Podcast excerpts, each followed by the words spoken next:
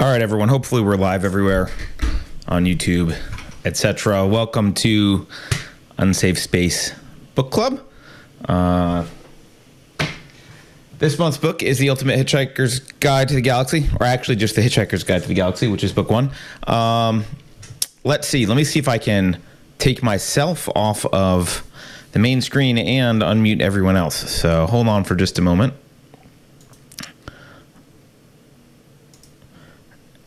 All right, everyone should be allowed to unmute themselves now. Hopefully, Carrie, are you there? And can you speak? Hi guys. All right, Welcome. it worked. Welcome. Thanks everybody for joining us for book club this month was fiction. I'm just gonna make an announcement right up top. If it's your first time watching book club, we alternate between fiction and nonfiction. Next month we're doing Jordan Peterson's new book, Beyond Order. And if you want to get started on that one, you can join us. And also, if it's your first time participating in the book club, we ask that you just try and mute yourself when you're not talking because there's oftentimes a lot of background noise that it the microphone will pick up. So, welcome. Hello everyone. There's a lot of familiar faces and some new people. Hello. So, but I just on the outside, I kind of want to say about this book. I just like it. This was Carter's moment of frivolity. Like, I don't expect to have deep discussions about how this relates to society or what anyone predicted, or it's just fun. That's the only reason I wanted to read it. Okay, can I start with a bomb? I think this is going to be spicy because I think this book sucks. I think Oh, it's good. one of the most boring books that I've ever read. And I couldn't even finish it. I had to read a synopsis. And it's not because I ran out of time. You're right, it was short, but it was pointless. I didn't care about any of the characters.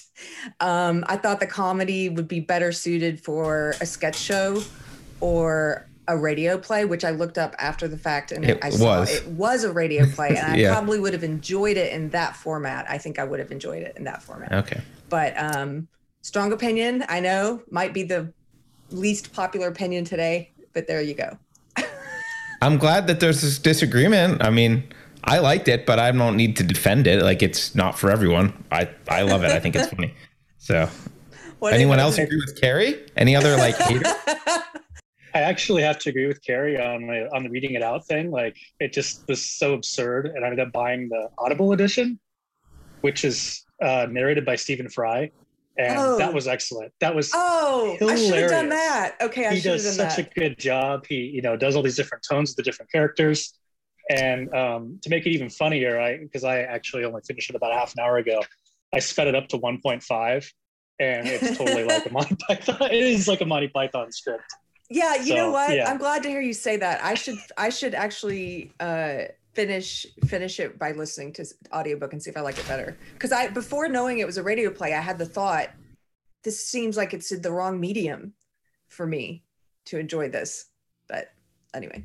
I actually, Carrie, I, I mean, I read it book form a long time ago, but for this one, I just listened to the Stephen Fry. I love it. I've listened to the Stephen Fry one before. It is excellent. The Stephen Fry version is awesome.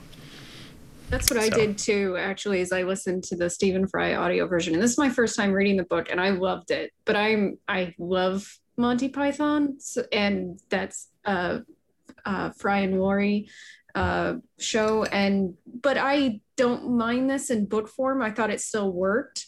Um but uh, I could see how like some people wouldn't like because it's not a normal novel it's kind of absurdist. So it's like when you go into a novel, you kind of have some expectations and it's not meeting those expectations. It's Yeah. definitely absurdist. I first Yeah, read I- this in high school. It was a it was sophomore year, and we had to read two books in the summertime.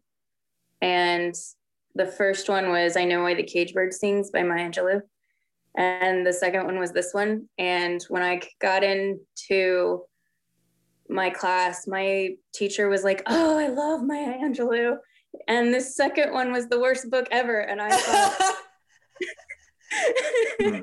I thought the complete opposite I hated Maya Angelou, but I loved this book, and I have the complete. Ooh, nice. i know. fancy a fancy copy.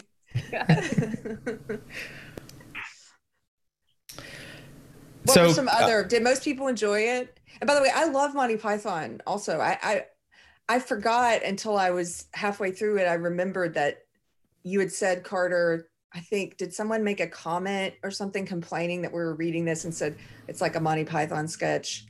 And yeah. that didn't, yeah. I didn't remember that until halfway through. And, and I was thinking, yeah, that's a good comparison. But, and I love Monty Python sketches, but I think it was just the, what, who, what, what were other people's first impression? Did you laugh out loud? Hey, Gary, I, um, I had the same feeling as you because I had no, I knew nothing about the book coming into it, other than like I had seen like the trailer for the movie that came out, and you know some stuff that Carter had said. So I thought it was just like a typical science fantasy adventure novel. And so like at the very beginning, I'm like, what is going on? This isn't what I was expecting. So um, like, and then I kind of you know caught on eventually, but um, yeah, I, I had the same thought as you, whereas like I was thinking this is kind of like reading about the Three Stooges instead of watching the Three Stooges. you know, there you go. like, yeah, if you read and then Moe pokes Curly in the eyes, it doesn't really have the same impact as as watching it. So, so it was kind of a struggle at first, and then, um, yeah, there was a, a lot of things that I just were choices from the author that I didn't understand, and so like even if I could enjoy the, the jokes. I couldn't focus on them because, you know, the other like storytelling things that, you know, didn't make sense to me distracted me from that, I guess. Someone in chat says, uh, "I it was chock full of sarcasm, so I would understand why Carrie wouldn't like it." Generally, like British sci-fi, I have seen both the 1981 and the 2005 Hitchhiker's Guide to the Galaxy movies, as well as read the book previously. And it strikes me that absurdism is one of the hallmarks of British humor, especially sci fi, because I saw the Good Omens series on Amazon Prime. It's a great series. The sidebars in Hitchhiker's Guide to the Galaxy hit a lot of the humorous sidebar humors in Good Omens. Now, Good Omens is less hostile to religion than, say, Hitchhiker's Guide to the Galaxy, but like, here's this really amazing Babel fish. It solves all our translation problems. It proves God. No, I'm going to argue it disproves God because God wouldn't let something so dark and convenient exist. I'm like, yeah, this reminds me of Good Omens.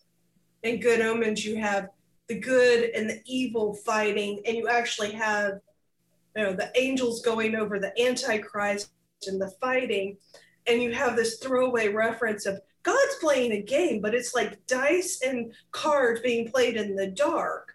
Now you end up with God has a plan, and the angels and the demons don't even realize they're not part of it, but you get the absurdity of they think they've got a plan, but it's not God's plan.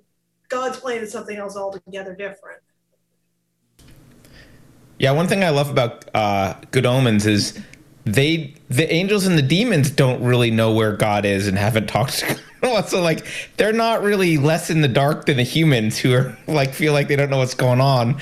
They also kind of just don't know what's going on. But different story. My first impressions are about uh, 30 years old, but still pretty much clear as day. I was about uh, 13, 14 when I first read it. And um, yeah, it didn't take any getting into for me. I was there. But, you know, I'm a Brit. We are a bit wonky. So, um, but yeah, I mean, it, it was genuine. It was uh, 79 when it came out as a book, but it was a um, really popular radio show first. So um, I'd definitely recommend listening to the original radio show. It stands up as well today as it did, and it was definitely shoehorned into novel form.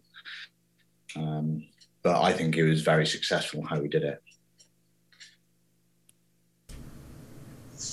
I wanted to ask you, like, because I haven't heard the, the radio shows, but um, does it kind of go along the same lines as the novel, or is there a lot in the novel that isn't in in the shows?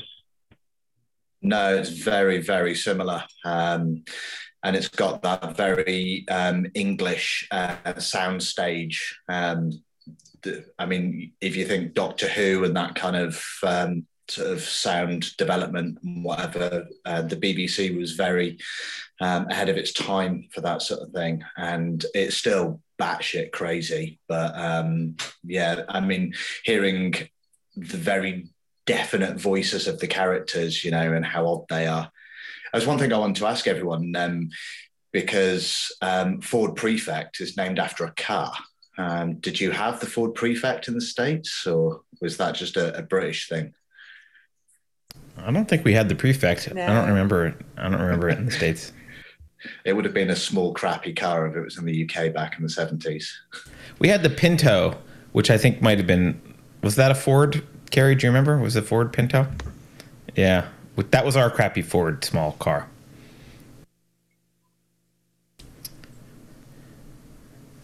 Uh, what about anyone yeah, who hasn't uh, spoken? Oh, go ahead.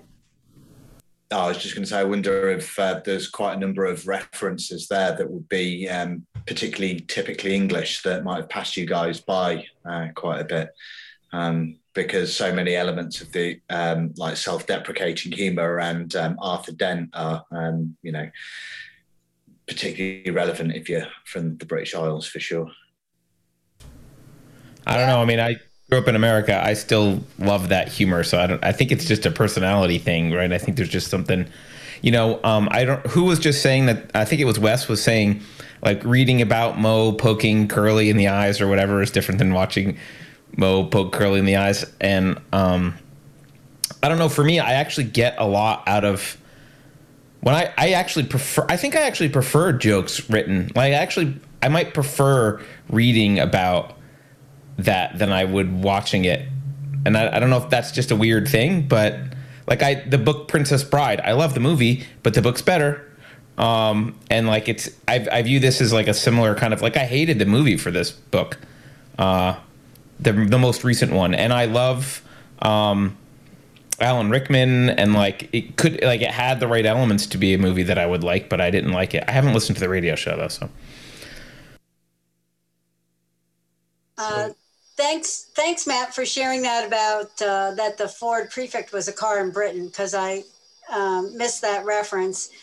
Um, but I, like you, I read this about 30 years ago and loved it. But I really liked the BBC mini series, especially like that picture of Arthur Dent in his bathrobe going around the universe just stuck in my head is really hysterical. I really enjoyed the BBC miniseries. I didn't like what they did much with the movie, but I too like Monty Python, so I don't know what the what the difference is between some people who like Monty Python and don't like this. I it's not what you expect. Um, it is absurd. I mean, just that the answer to which actually they didn't know said they didn't know the question to life the universe and everything is 42 but then they asked about the question but they should have known what the question was. It's just the answer is totally absurd. And but one of the things um, I really I noticed this time is the criticism of the uh, Vogon's poetry. That's a total yeah. attack against literary criticism, and it means nothing. And that's literary criticism, in my opinion, means nothing. It just doesn't say anything ultimately. So. Yeah, so that, I, there's I a similar attack on philosophers, which I, I love. Yes. Right? Yeah. yeah and, and the uh, proving of God, like that. Uh, yes. yeah, that that was funny. That was funny. Manny, you haven't said anything this time. I was very happy that I could read that book really fast. I started reading it like on Friday night because I, I was so busy with work and stuff. So I read it and it was a lot faster to read than all the other books, I guess, because it was more like so, like you said, it was so crazy. Uh, it seemed like uh, everything was chance and everything that would happen would be like Murphy's Law happening. Every, you know, something could go wrong, it would. I mean, it, it, it was, it was interesting. I, I didn't necessarily dislike the book. I, I thought that uh, that it was just interesting to see what was happening. And then I did laugh a little bit when I would read some crazy stuff like the mice were the most intelligent life form life form in the world, you know, and um, you know it's it's interesting, but sometimes you wonder, right? We live in a world with a lot of other types of creatures in life, and obviously we can't necessarily communicate with all of them. We assume that they're not as smart as us. Obviously, we understand our, each other, but who knows? Maybe there is some some truth to it, right? Some some of those things, uh, some other other creatures live in our world that are might be smart too, and you know, it was a creative way, I guess, of of putting a story together. My my view um, I was happy that I didn't have to read the whole five books because at first I was like, oh my god, there's yeah. like five books in there, and it was just the first uh, the first uh, book. So it was it was interesting. I I read it Friday night and ended it and finished it yesterday. So I had not seen it or heard anything about it before. Yeah, I kind of came into it cold too. I didn't know anything about it really. I've never seen any of the films or anything, and didn't know anything about Douglas Adams. I think he was kind of, um, in some ways, trying to point to what you're saying about other creatures, about hum- this human arrogance that puts us sort of at the center of the universe. And yeah, um, but ultimately, one of the things I I wondered, it made me wonder, does because I was reading this again, I knew nothing about him, and I was kind of like, I think one of the things I didn't like about it was just it felt pointless to me. It felt pointless and meaningless why are you laughing, Matt? I get that that's his point. I get that that's his point. And but it started to feel like, well, if you're trying to say that everything is meaningless and and a matter of chance, and and then why even should I finish your book? And I and then I was like, I wonder if this guy's an atheist. And I looked, and of course he's like Probably. a very passionate atheist. So I was thinking, what does anybody um, but like to what extent does a person's faith affect their opinion of this book? does it at all? Are there any are there any uh, Christians who really love it in the chat? I'm a Christian and I love it. And you love it, Cheeky. I love well, it. There you go. I, by the way, I liked it when I was a Christian. Really? And okay. That, that, yeah. Well, interesting. Hasn't I was, changed. I, I, was trying to figure out why I didn't like it, and I was like, "Was that is that one reason?" I don't know. Uh, well, the absurdity I'm, is intentional, right? And he explains the happenstance by this impossible, this improbability drive, right? So the the idea is he introduces this thing based on like there was a revelation in physics that like the, that probability played a role in a lot of things and i spent you know a bunch of college trying to calculate the position of a particle in the well or whatever like there's a lot of this like uh, very very low, basically negligible, negligible probability stuff that could theoretically happen, and he kind of went into that and used it as a as a device to just make an absurd world where like he always falls back on this explanation of like, well, they have an improbability drive, like things happen that are improbable. And I know that's a trite explanation and it's not super deep, but it's just for me, it's just like this romp of fun. Like there's no point. He's not trying to say life is meaningless. He's just being funny. Like I don't. It's like I don't watch. I don't watch the Holy Grail and come away thinking, yeah, they make some good points. Like that's not the that's not the goal. Well, I, one thing I got from the reading the book, it's not necessarily maybe the point he wants to make, but sometimes as people we we sort of make up our minds or judge or decide on something that is happening and we're like oh it's because of this or we have a certain view. And when you end up finding out why things are they are is like completely out of left field completely different than anything that you thought about. And i think i mean obviously he had he had that happening in this book all the time. So it keeps you wondering i mean it makes you at least think that you know it's everything is not always like you think it is there's always it could be much different. Even you even if you're convinced that something is a certain way it might not. Yeah he really leans into that. I mean there's the element where Arthur um, shouts something when they're on Magrathea and a wormhole opens, drags his words to the far side of the galaxy, causes an interstellar war. They decide to wage war on the um, on the Earth, and they arrive, and due to a miscalculation of scale, are eaten by a small dog. It's like yeah. nothing is as it should be or as it potentially seems to be. I think for him, you know, he mocked religion, but he'll mock science and philosophy as much. It's there are no sacred cows. That that's his uh, sort of take on things. I feel uh, with a yeah a wry look at things, uh, and I think he captures it really well. Hey, there's another vote in the in the uh, private chat between those of us on on screen. Joe King, hi Joe. He says I'm Catholic and I love it. Oh, it's hilarious. I mean, it's it is what everybody's saying, but I mean, really, if you think about, say, James Bond or something like that, Star Wars, that's absurd.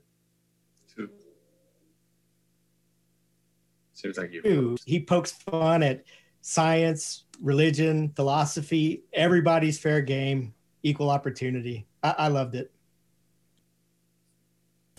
You know, one thing that. Go ahead. Go ahead. Was that Tamara? Who was that? I saw the unprobability drive as an absurdity generator, which is why you would have a quarter million eggs, lightly fried eggs, show up on a planet where everybody's starving, or you're pulled out of a party into a rift into space. So a couple of analysts suffocate in space in the middle of a party because you have the balloons and the streamers and everything. It's like, no, it's not, it is an absurdity generator. And that's why you have so many weird things happen around it. It's an it's not just a plot device for going places they don't think they can find. It's a deliberate absurdity generator from its very foundation, hence the find my you know, how do I create it? I calculate the odds and run it through the computer and it material magically materializes. Its entire inception is absurdity generator. Yeah. You know, one one thing that's not unique to this book, but I I was struck by this because it's been a while since I read this, and uh, I was struck by how how often science fiction writers, and I know he's not like an Arthur C. Clarke trying to actually predict what things will be like, but still, he's writing in this like futuristic or you know advanced technology world, and the book itself is fascinating to me because it's I guess supposed to sound super sophisticated and I'm like that kind of sucks compared to an iPhone. Like it it's it's supposed to be like he he has imagination for all these other things and yet the best thing he can think about for a book is like this little thing with a bunch of buttons on it and like it's like an encyclopedia kind of. Um, I always I always find it interesting how wrong we are when we try and predict technology so when I was reading the book, something I thought about, and I'm pretty sure that I, I'm just going back into the actual story itself. This Trillian lady that is with uh, with uh, what's his name? Uh, you know the I forget all the Zaphod. names. Yeah, Zaphod. She, she is the woman that was at in the in the that uh, Arthur had met at the, that party, and he was upset about that. She sort of disappeared on him, right? Right. That was Yeah. that was her and she Yeah. sort of left the, the planet Earth. okay, that's what I thought. Yep. I also love the bureaucracy thing, like the, the idea that like he's struggling with this bureaucracy for his house and no one cares. And then like I don't know, the idea that like, oh, there's actually this bigger bureaucracy that we're not even aware of and they care just as little as the bureaucracy in the UK cares about Arthur Dent's house. And then also the inefficiency and ridiculousness of it given that like five minutes later the bypass isn't actually necessary anymore like the whole thing is just this commentary on how inefficient and stupid we are at like bureaucracies That opening scene is one of my favorites, where um, Ford convinces the the uh, foreman to stand in, to sit in front of the tractor while he's he goes off. It's just really funny. Yeah i love that And it, wasn't it also sort of the same thing happening in terms of the planet Earth was being destroyed because they needed it for a highway or something like in super highway in space or Right. something like that, similar to what happened to Arthur's house. It was a parallel. Yeah, it's the exact same thing. And then minutes later, it wouldn't have mattered anymore Yeah. bureaucratically. yeah i also like that the worst poetry was actually some chick from england like I don't know, just stupid little things like that. I, I really enjoyed. Now, that was kind of funny in the beginning, like the opening of the book, but it kind of came back uh, towards the end too, with uh, you know, instead of destroying his house, they're destroying the planet Earth. That was one of the uh, the things that didn't make sense to me because if the Earth was was created and built, you know, millions of years ago to answer these all important questions, like how is it that the mice didn't keep track of that and like weren't aware of it, or you know, everybody really? And why is it that Earth only had this one small like little sentence that it was mostly not harmful in the in the guide? So I mean, things like that. It's like, well, how is it that you know people aren't aren't aware that this shouldn't be destroyed? You know, so kind of like it throws me out of the story. Things like that, I guess. I thought it said that the, the constructor fleet um, did it 10 minutes early. Didn't they say that at the end? That it was destroyed 10 minutes early. They were supposed to wait. And that's why they're going to create another Earth because they had to wait 10 million years again to, to find out what the question was. They had to redo the program. I- I'm not. No, I'm not sure if they were early or not. I just, you know, it, it just threw me that you know why was it being destroyed at all if it was something that you know this grand plan that had been set set in motion millions of years ago to you know, and there were even like these um, uh, philosophical like agencies, I guess, or organizations that you know you know felt it was very important. So you would think that you know that would have been passed down to you know protect the earth, I guess. I, think you're thinking of bureaucracy as rational. That's that's the problem. If they needed it for a bypass. The same at the house. I love that scene in the beginning too, where he says the government says, uh, "Well, the plans have been available in Proxima Centauri for six months. Why didn't you just move?" He's talking about like the ear- all the Earthlings. You should have just moved. We let you know. Well, Yeah. well, one thing. Oh, sorry. One thing that um, that um, I was thinking about is that the they're transdimensional beings. They're not part of the regular galaxy. So I don't think the galaxy really knew of the purpose of Earth, and they kind of shunned it. And it wasn't. I don't know. It wasn't well known. So them destroying Earth wasn't really, and of course the bureaucracy and everything too. So anyway, that's just my thoughts on why it wasn't well known about Earth. And of course, the Earthlies weren't aware. So those are just my, you know. Anyway, Yeah. There's definitely a lot of cynicism in the book too, right? Because at the end, the mice are like, they really just want the question so they can go on tour and make some money. And like, they just, in five minutes, they come up with a question that they think works anyway and like, screw this whole project of making another Earth. There's definitely like a lot of built in cynicism in this book that basically everything is kind of absurd and, and nothing's really working. I just wanted to read a couple of comments from the chat. Uh, Marby Dog, who seems to share my part of my opinion, says reading a book is a larger intellectual investment than watching a movie. The book has this book has less payoff than the Holy Grail. I, I kind of agree with that. I just felt like after a certain point. But then this guy, Brendan McWalters, hi Brendan, he disagrees about the pointlessness part. He says, Carrie, I would argue the book is not a nihilist tract, that the patent absurdity doesn't preclude the presence of meaning, care, love in the world. And it makes a great argument for faith. He says the difference between faith and reason requires the leap, i.e., the practice of the faith in the face of calamities. So Dent, sticking to his English values in the face of crazy events of the universe, is an argument that one has to have values and stick to them. I don't think so, Brendan, but I wanted to read your comments. I think Brendan should be critiquing some Vogon poetry right about now, but no, but I like you. I like that you have a different take than me because I didn't get that out of it. I didn't get that it that he thinks faith is important. I don't think Douglas Adams thinks faith is important, but I dig that you do. Come on, Arthur was there, just about to be flushed out of an airlock, and uh, Ford goes, "Aha!" And Arthur's like, "Oh, you have a solution?" Ford's like, "Oh no, I was just kidding," and he Oh, keeps that the was faith pretty right funny. until the last moment, Yeah, it, and then says, they are washed out of the airlock, and then 29 seconds in, just before they expire, they're just rescued. So nothing is Yeah. hopeless. See, but that that made me think of well, first of all, I thought that was funny when he says, "Oh, wait, we might be what's that switch over there? You know? And then he's like, nah, I'm just kidding. I thought that's funny. I love that kind of joke.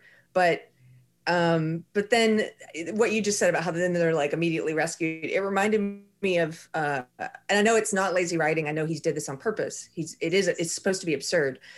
But it, there were just too many moments for me where it felt like it's like watching a movie and um, what there's a there's a word for this. Anybody know screenwriting? There's a there's a phrase for this where you have some improbable thing happen that saves the day that doesn't make any sense. A Deus Ex Mach- no, that's the thing everyone's trying to get.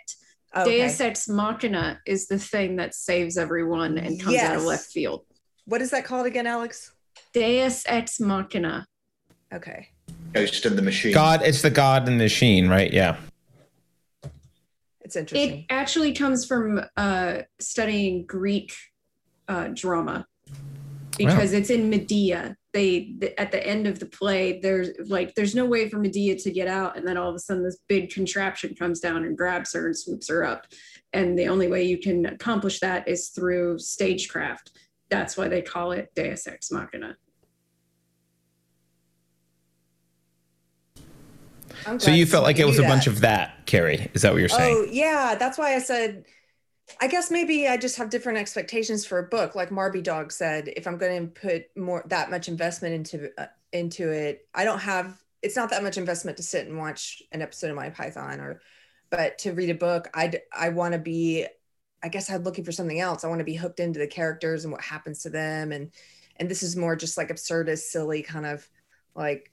I guess you could put this book um, next to the toilet for people who just want to read something real quick while they're in the bathroom. I, I'm going to go replace my copies of the U.S. Constitution uh, in the bathroom with Douglas Adams now. I kind of agree with with uh, what Carrie was saying because, like, even right at the beginning, like, there wasn't a lot of character development in that. You know, it's never really explained why um, uh, he he decides to say uh, Ford was the alien, right? Yeah. and he yeah he decides to uh, save arthur but i mean it didn't seem like they were even that close like clearly he didn't trust arthur enough to let him know that he was an alien and but he went out of his way to go to his house and then bring him to the pub and you know save him but why and i mean the, i know the reason is because you know the story demanded it there needed to be a, someone from earth and someone not from earth you know to play off of each other. But um you know it's not it's not clear from the story or you know why he would have chosen him to do that. I'd say that when a story goes into absurdist comedy, that I don't care about the reasons why anything happens, because I know that like you know uh, Harpo pulls out a cup of coffee from his you know coat. I'm not going to question why he has a cup of co- like an actual saucer of coffee that's hot in his coat because that's literally impossible. So I don't care why anything happens in an absurdist comedy. I'm not, I don't even ask those questions. I will if if there's any sense of like realism to it, but I don't like this is too absurd for me to really it set the tone that I don't ask those questions. And also, it's only the opening um, acts, really, isn't it? You know, it's a trilogy in five parts. So um, it was a, originally a, a, a radio serial, and it was just ongoing, you know, building on. So um, it has that kind of like episodic feel. Um, and when it get, you know, it does have a nice circular um, conclusion to it uh, by the by the end of Mostly Harmless, which was written many many years after um, the first uh, four were. And you know the absurdity continues. I mean, uh, by the third one, they're uh, navigating their way across the galaxy by the power of um, restaurant bills and who sorts them out.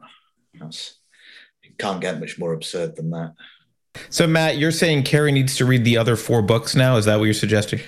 I think she needs to go back, read the first one properly, and then finish the other four. So yeah, listen and then to I want a five, Listen to Stephen 500 Fry read essay it. on my. Yeah, that'll do.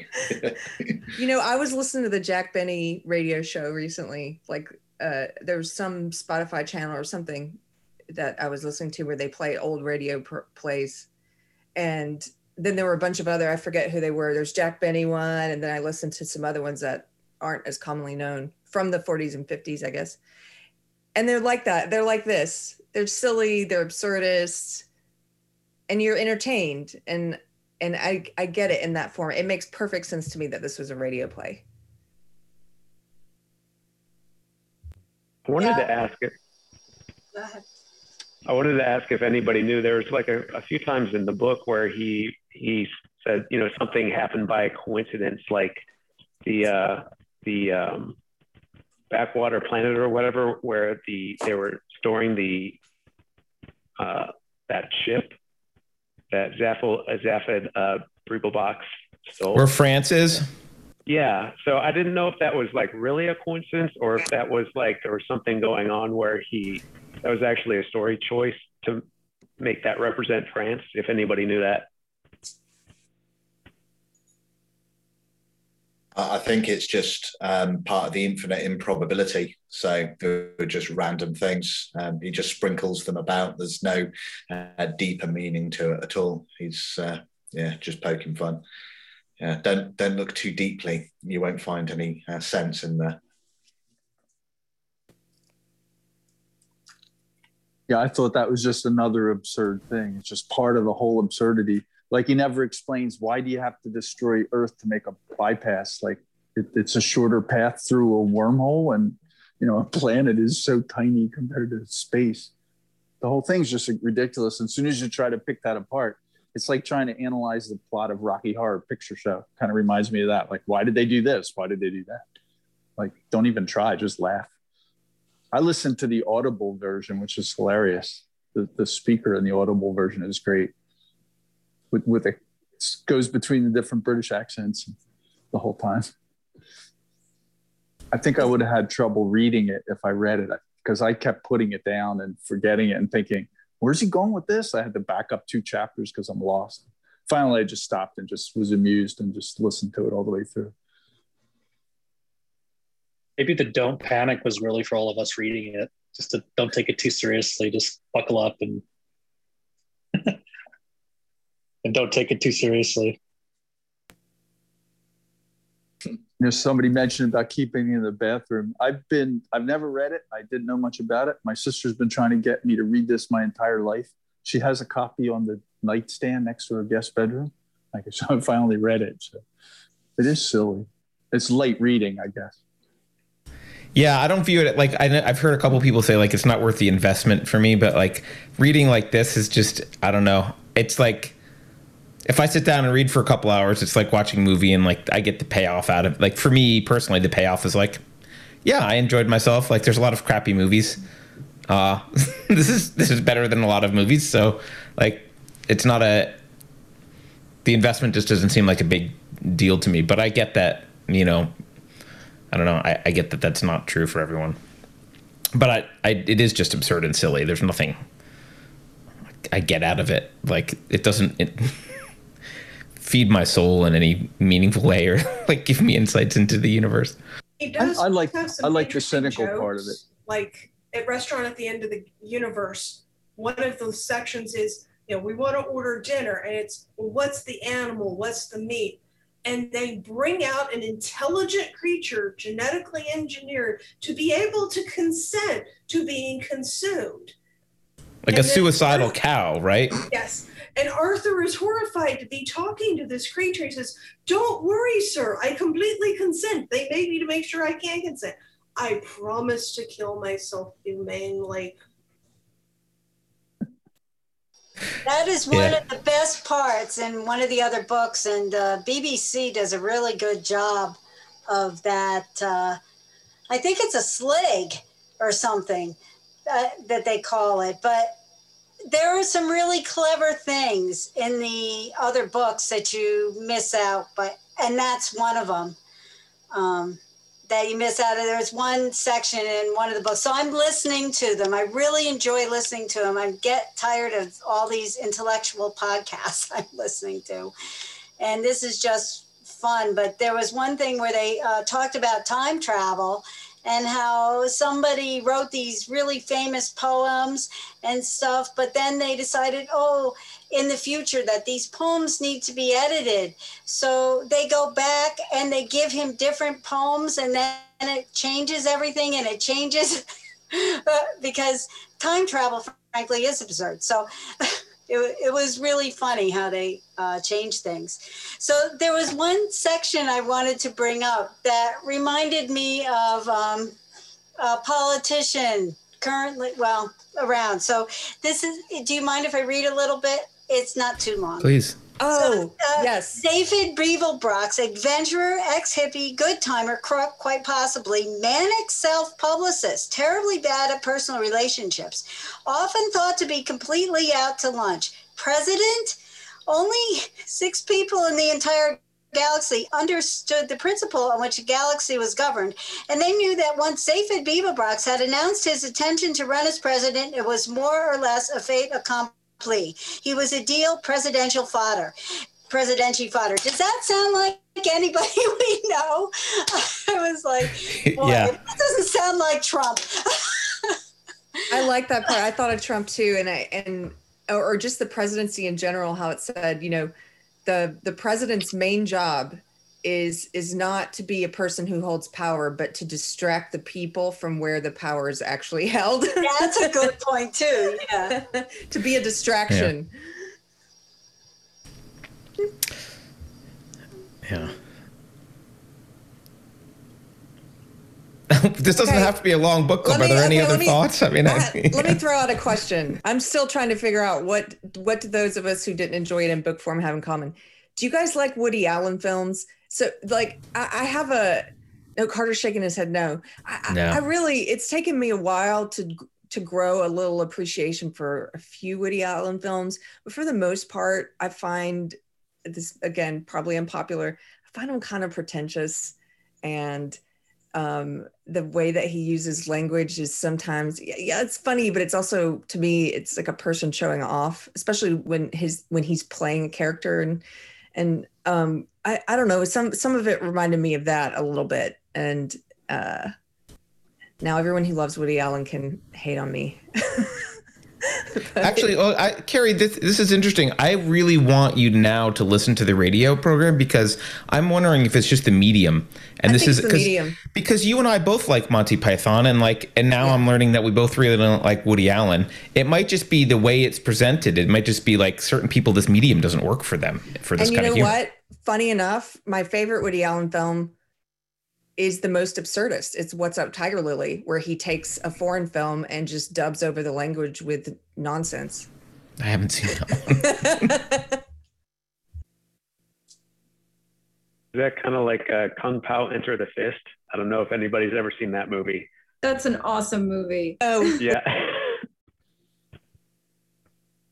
there's also a new there's this thing that came out uh, i just found out about it yesterday just my friends into it but it's a it's a dubbing of a anime tv show that was not going to do well here. So it's a crazy dub. They said change the the lines to whatever you want to make this sell. So like what it was is that the director of the dub said whichever voice actor gets here first gets to decide the subject and the tone of the scene so and it's it's called Ghost Stories. It's available on Amazon Prime. I'm about to start it because I was like, okay, I've seen some screenshots. It's freaking crazy, and it is a lot like you know Kung Pao Enter the Fist. That you know crazy, silly kind of th- shit going on.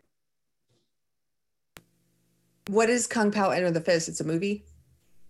Yeah, so he took old samurai films and he CGI'd himself into them and he's the chosen one. He doesn't have a name. So it's it's also it references things like The Lion King and uh, exploitation films.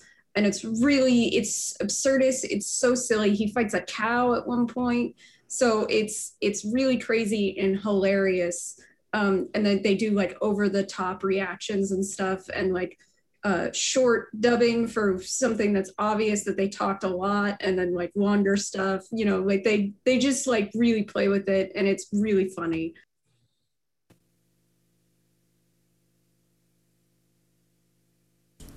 so is anyone going to uh, go and give the radio show a try then i'm going to check it out uh, worthwhile. It's it, it's the original medium it was intended for. It's what he was happiest with. Um, he did say that um, he um, he didn't like Arthur, didn't like Zaphod, and he didn't like Ford. He thought they're all stupid. That's and that was the author. Any other Woody Allen comments from the people like Carrie who don't like the book? What do you guys think about Woody Allen?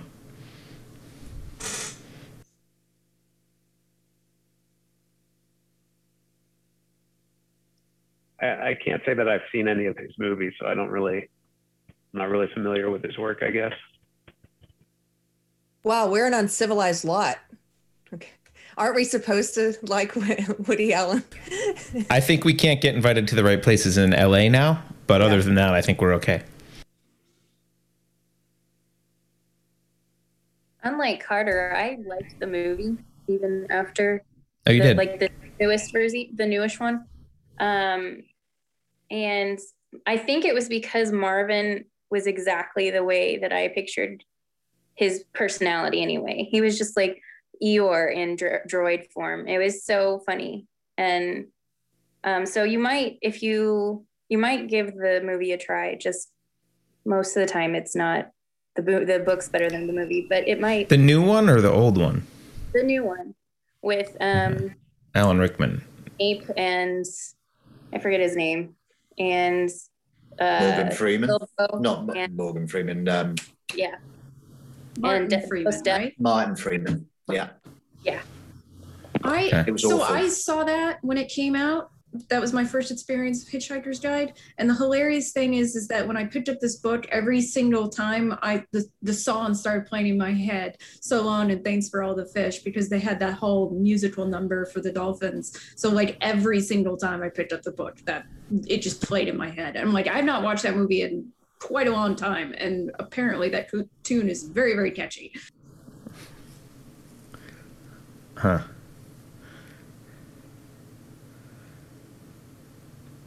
Kind of wanted to go back to a, a passage. I think it was Tamara who brought it up, kind of at the beginning where um, they're talking about the Babel fish, and that like that section kind of was interesting to me because I think in real life there's kind of this tendency on both sides, both you know, uh, atheists and Christians, to there's this notion that God and science can't exist in the same universe, whereas um, uh, atheists will kind of say, you know, because we're starting to answer all these questions scientifically, it kind of disproves the, the existence in God.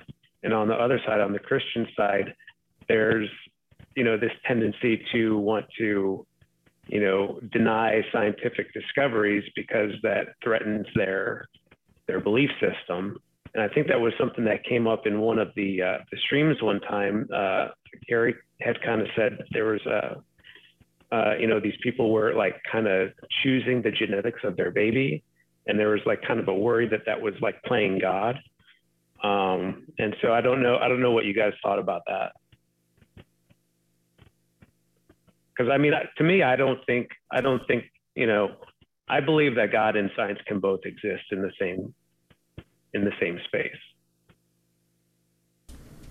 Yeah, I belong to a group that uh, believes that science and faith are allies.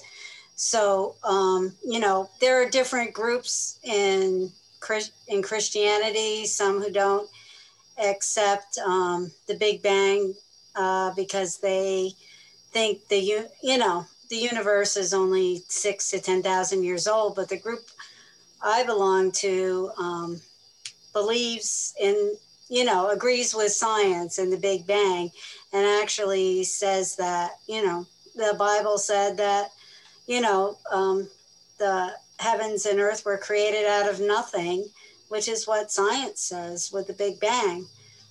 And Bible said it a longer time ago. There's a lot more stuff too, but um, yeah. So I think you have to be picky about which group of Christians you're talking about. I remember Carrie was talking about a group of homeschoolers that the uh, maybe like a week or two ago that didn't want anything explained about dinosaurs and things like that. And um, I homeschooled my kids for 20 years and I didn't teach them any. I wouldn't agree with anything that they wanted um, to be taught. So um, we believe in dinosaurs millions of years ago. So, but we don't think that any of that um, negates the existence of God. Yeah, I've I've I'm the same. I don't. I guess I don't really understand. I know they exist. I get the people who think that the that you can't believe science and in creation, but I don't understand that. I don't think they contradict one another. So I'm on the same mm. page with you guys. I think it's just some Christians are very literal with their interpretation of the Bible, and so if, if there's a literal contradiction like six days, then they you know they're going to stick to that, right? So you know, and then other Christians are viewing it as more of a metaphorical thing. I think, like Deb is saying, and like, well, here's some things that do comport with science, and like, and we're not going to get upset about six days. And the Bible doesn't say there wasn't dinosaurs, right? So like, it's you know but I, I, the part, just by the way, as an atheist, I don't think that it's scientific discovery that disproves. I don't believe that God needs to be disproved. Uh, so that's not my real. I, I, wouldn't argue that. But uh, I, the part I actually liked about the Babelfish the most was that this is some. It questions this assumption that we all kind of assume that if we can communicate better, we'll get along better, and the opposite was true. Like once people were able to talk to each other, there was a lot more wars. which I thought was really interesting. Um, just uh, funny, but also kind of interesting because we don't really question this assumption that if we could just talk to each other more clearly, things would be better. Like maybe things wouldn't be better. maybe we would find really deep disagreements. That's sometimes based on the narcissistic belief of, well, if you just understand them, you'll come to a conclusion. Well, if I've got two warring species, maybe they can talk out a boundary that nobody crosses, like the neutral zone. But it denies the fact that you can have utterly conflicting objectives. You know, a xenomorph talking to a human may talk, but it doesn't mean they'll come to a solution, or it may be something like, hey, give us tribute bodies once in a while. It, it's a mistake. It's kind of like the if we just listen and love, we'll solve all the problems. You're assuming everybody's got the same mindset including across species. No. Yeah.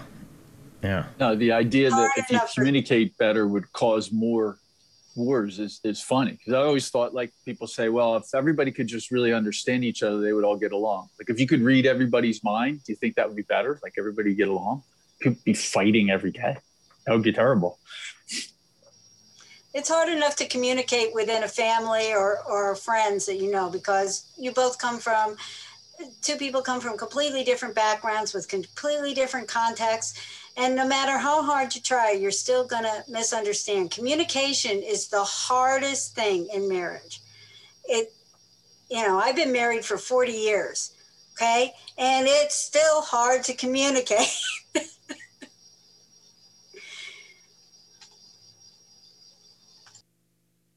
It's kind of proof that you can hear and understand the exact words that anybody says and still take different meaning from them.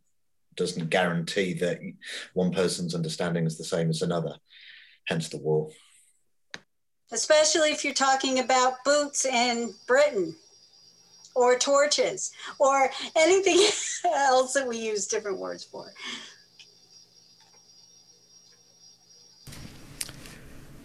Yeah. Is there anybody who didn't get a chance to speak yet who wanted to say something? Shade, I don't know if you wanted to jump in. I think you're the only person who didn't speak, but you don't don't feel any pressure to. Um, okay, this could be yeah, a short I, one. I'm I'm happy to wrap it up. I yeah. just look. I'll be honest, guys. I like the book. I I think I pushed for it, but no one really pushed back at all. I just wanted a break for a month, so I, I, some, I, some frivolity. It was, it was, fine. It was a good choice. I think it was a good choice, uh, Carter. I mean, like it was an easy read. so sometimes we're living in this world that's going nuts on us, and you're all stressed out, and you're thinking about all the terrible things that are happening, and you need to get like mindless distraction. That's what I wanted. it was an easy read. It was an easy read. Tell you the truth, now I want to see the movie too, just to see how they portray it. Just to, you know. Don't do it, man. Seriously, don't do it. Don't do it's it. Awful. Don't do it. Listen to the radio really play. bad. No. Or listen no, to the no. radio play. At The- I, I mean, I don't know. Just Yeah. to see. I mean, you, you somebody was commenting that was Martin Freeman was the was the character, and now that I think about it, I can imagine him in Uh, as Arthur Dent. so The original, um, the original miniseries um, shot in the Mm-hmm. eighties was really good. That's, I mean, it, it looks pretty wonky. The uh, the sets are awful and the budget is low, but um, it's very much the spirit of the uh, radio shows and the books. So that, that's, what Deb said as well. too. Yeah. Cool. Do it all. Do it all. All of them. Well, uh, this reminded me of when we did Screwtape Letters, which I loved and Carter did not like. That's true. Carter did not like that one at all. And I was Yes. like, wow, I'm going to be dropping a bomb in this one. Carrie didn't like this book, but Carter, but it, it's funny. It's okay. To, each, to each their own. Um, thank you guys for joining us today. And if you're if it's your first time watching and you're watching this later or something, you can find out about what what book we're reading currently at unsafespace.com on the book club page. This coming month, we're going to be doing Jordan Peterson's Beyond Order. So that's going to be. I'm very excited for this one. Yeah, that one is going to be a little bit more Meaningful. hopefully meaningful. yes, that one will be less absurd, and uh, Manny won't be able to get away with starting it on Friday night.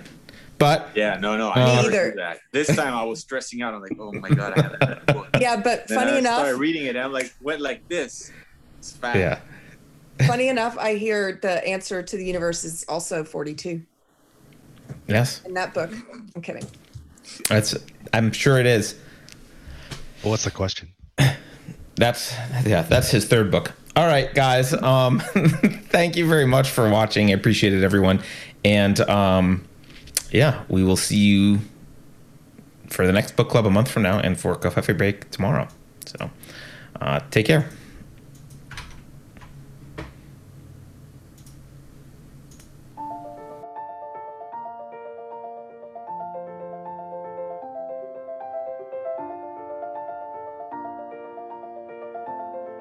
Thanks for watching.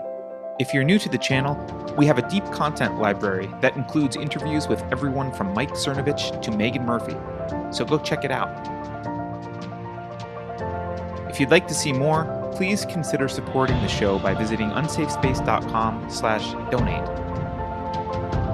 You can find us on all the major social media platforms, at least for now, and you can find a community of like-minded individuals on our Unsafe Space chat on Telegram. See you there.